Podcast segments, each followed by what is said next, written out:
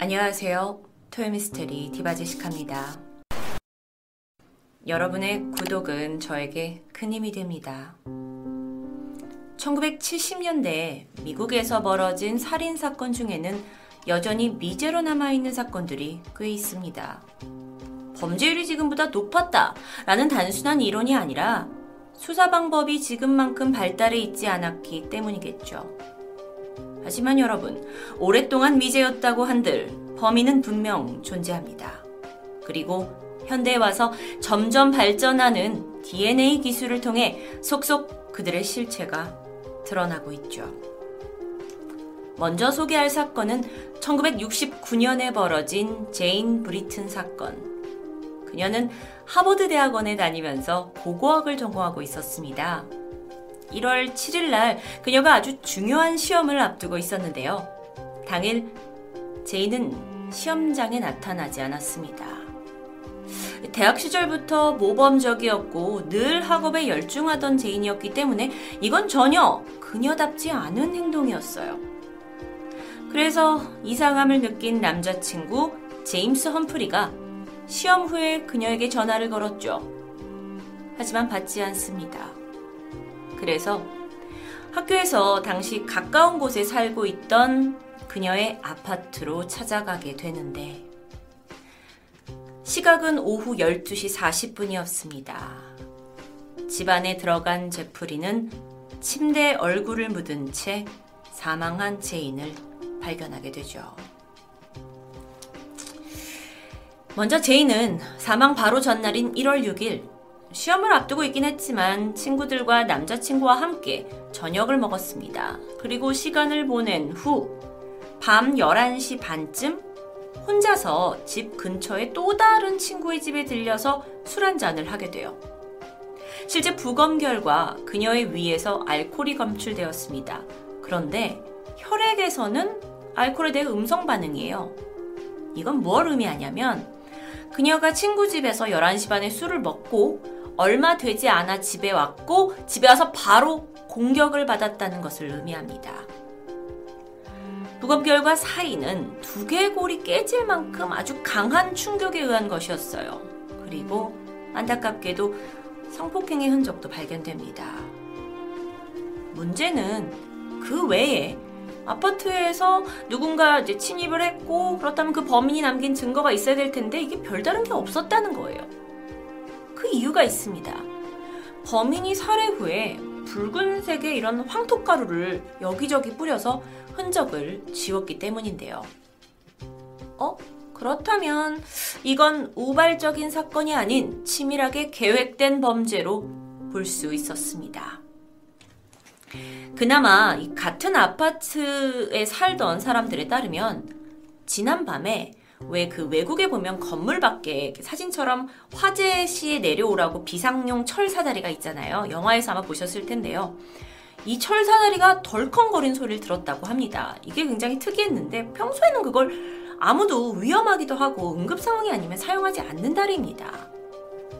그래서 경찰은 어쩌면 범인이 제인의 아파트에 침입을 하는데 위급용 철 사다리를 이용했을 것으로 추정하게 되죠. 그녀의 집을 미리 알고 진행된 계획 범죄라고 다시 생각이 됩니다. 자, 그렇다면 이건 평소에 안면이 있는 사람이 저지른 범행일 수도 있습니다. 그래서 그녀 주변을 살폈죠? 하지만 문제가 있어요. 그녀는 그냥 모범생 학생입니다. 그녀를 살해할 만큼 원한을 가진 사람이 전혀 없어요. 당시에 이 사건은 언론에 크게 보도되었습니다. 하지만 결국 미제 사건으로 남게 되죠.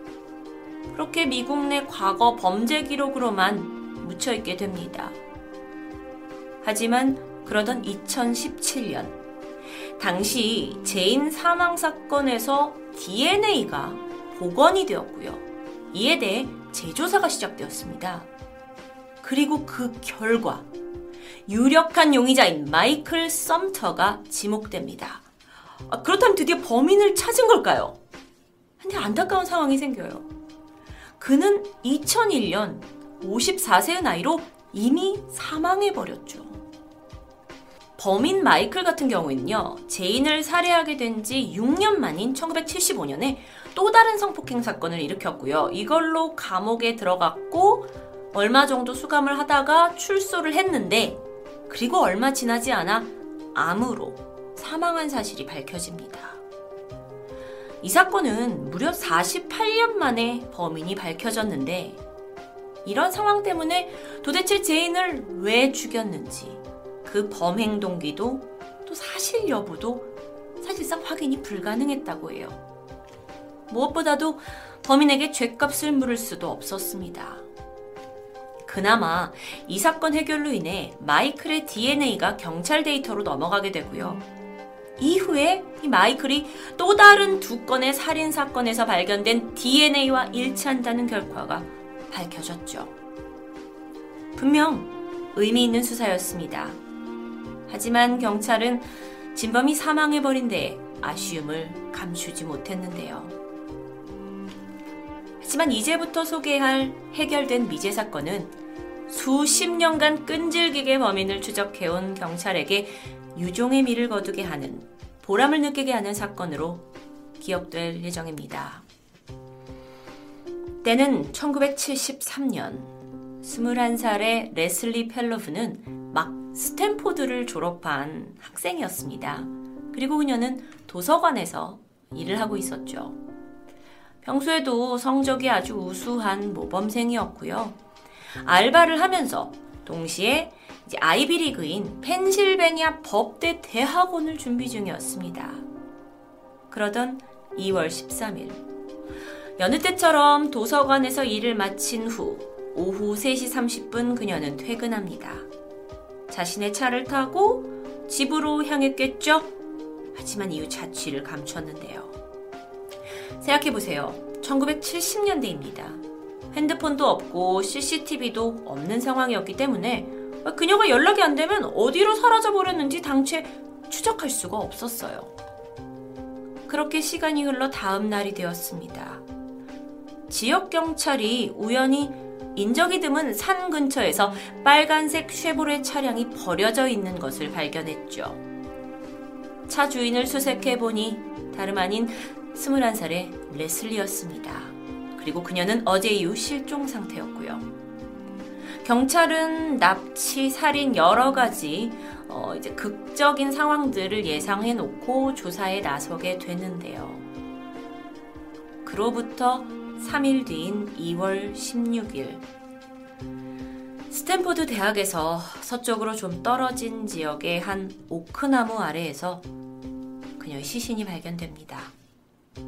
너무도 끔찍한 모습이었는데 일단 목 졸림으로 인한 사망이었고요. 성폭행의 흔적과 함께 그녀의 속바지가 입에 물린 상태였습니다. 정말 평온한 대학가에서 벌어진 끔찍한 살인 사건. 경찰은 13일, 그러니까 도서관을 그녀가 떠나면서부터 어디를 들렸는지 누구를 만났는지 수사를 시작했지만 아까도 말씀드렸다시피 당신 결코 쉽지 않았죠. 지금처럼 첨단 수사가 있는 것도 아니고 개인 통신도 없고 카메라도 없었기 때문입니다. 그러면 이제 다음 방법은 이전 제인처럼 주변 인물 중에서 원한을 품은 사람을 찾아야 할 텐데 워낙 앞선 케이스와 비슷하게 성실하게 학업에 매진했던 레슬리였기 때문에 없어요. 수사는 미궁에 빠졌죠. 도대체 누가 그녀를 왜 죽였을까? 시간은 무색하게 흘렀습니다. 45년이 흘렀죠. 이젠 범죄 수사에 과학이 접목되고 범죄 심리학, 법의학 등 과거와 상황이 많이 달라졌는데요. 이때 미제 사건 파일을 뒤지던 한 형사가 2018년에 45년 그전 레슬리 사망 사건에서 범인의 것으로 추정되는 DNA를 검출할 수 있는 증거를 연구기관에 보냅니다. 그런데 문제가 있었어요. 100% 일치하는 사람의 데이터가 없는 겁니다.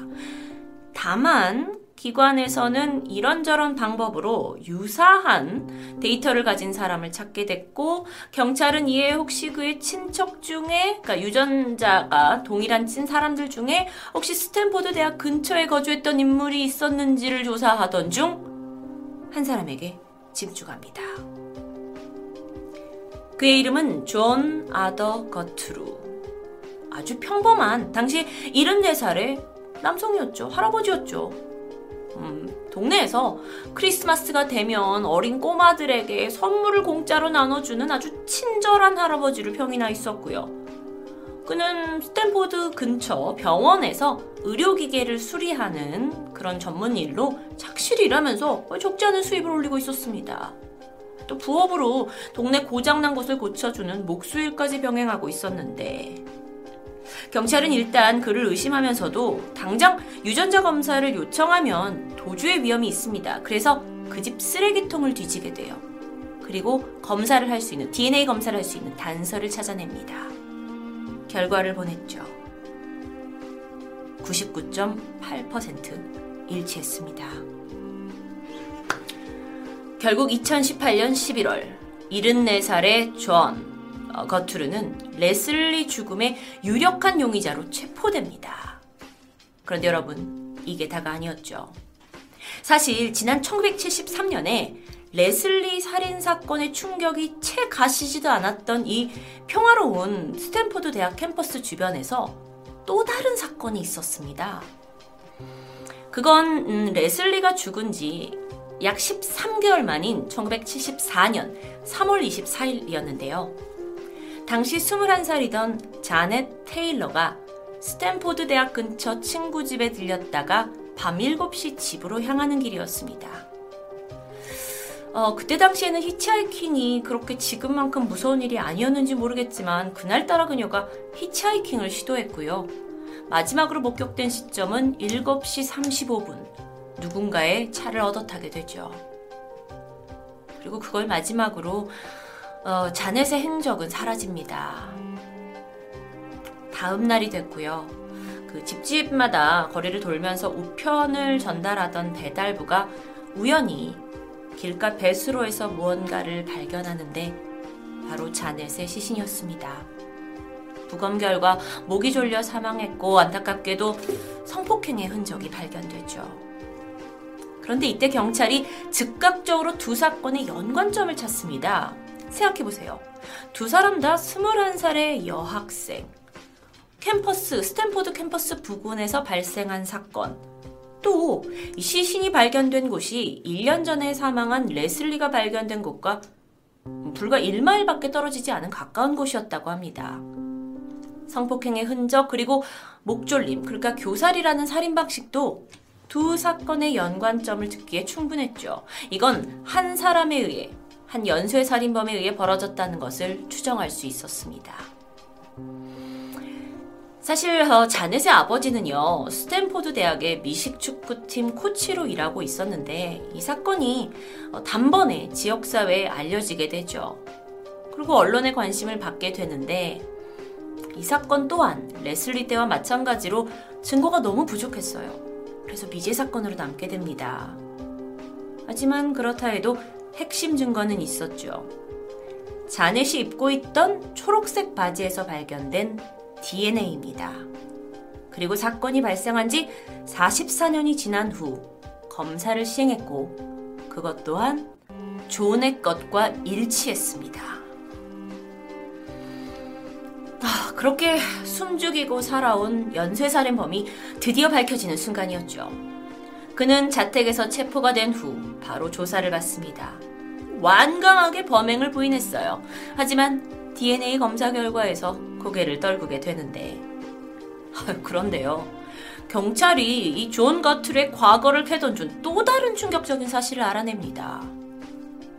55년 전이었던 1963년 18살이던 그가 독일에 있는 미군 부대에서 아버지를 따라서 가서 살게 되고 학교를 다니고 있던 중이었는데 그러던 어느 날 독일에 있던 그가 마침 그 이제 부대 시설 안에 이웃에 살던 16살 마가렛이라는 여성과 마주치게 되었고요. 그녀를 성폭행한 뒤 목졸라 살해합니다. 그녀의 시신은 다음날 아침 교회대에서 발견되었어요. 조는 바로 용의자로 체포됐고 그는 혐의를 부인했지만 결국 판결에서는 명백한 살인의 증거가 발견됩니다. 그런데 문제가 있었어요. 그가 당시에 18살, 아직 미성년자였다는 겁니다. 그는 독일이 미성년자에게 줄 수 있는 최고형인 10년형을 선고받지만요. 어쩐 일인지 2년만 복역한 후에 다시 미국 땅으로 돌아옵니다. 그리고 10년 후에 그의 살인 본능이 다시 되살아났던 거죠. 존 거트루가 체포되면서 첫 살인 피해자였던 마가렛의 오빠는 이제야 내가 오래된 한을 푸른 것 같다고 말했습니다. 또한 사망한 레슬리의 동생도 인터뷰를 통해 나는 지난 45년간 언니를 죽인 범인을 찾길 단 하루도 빠짐없이 빌었다며 해결을 도와준 경찰에게 감사를 표했죠. 또한 세 번째 피해자 자넷의 부모는 범인 검거를 기뻐하면서도 여전히 세상에 그 누구보다 사랑했던 딸을 볼 수 없음에 슬퍼했습니다. 그렇게 혐의를 받고 있는 존이었지만 일단 재판 이야기를 좀 해보죠.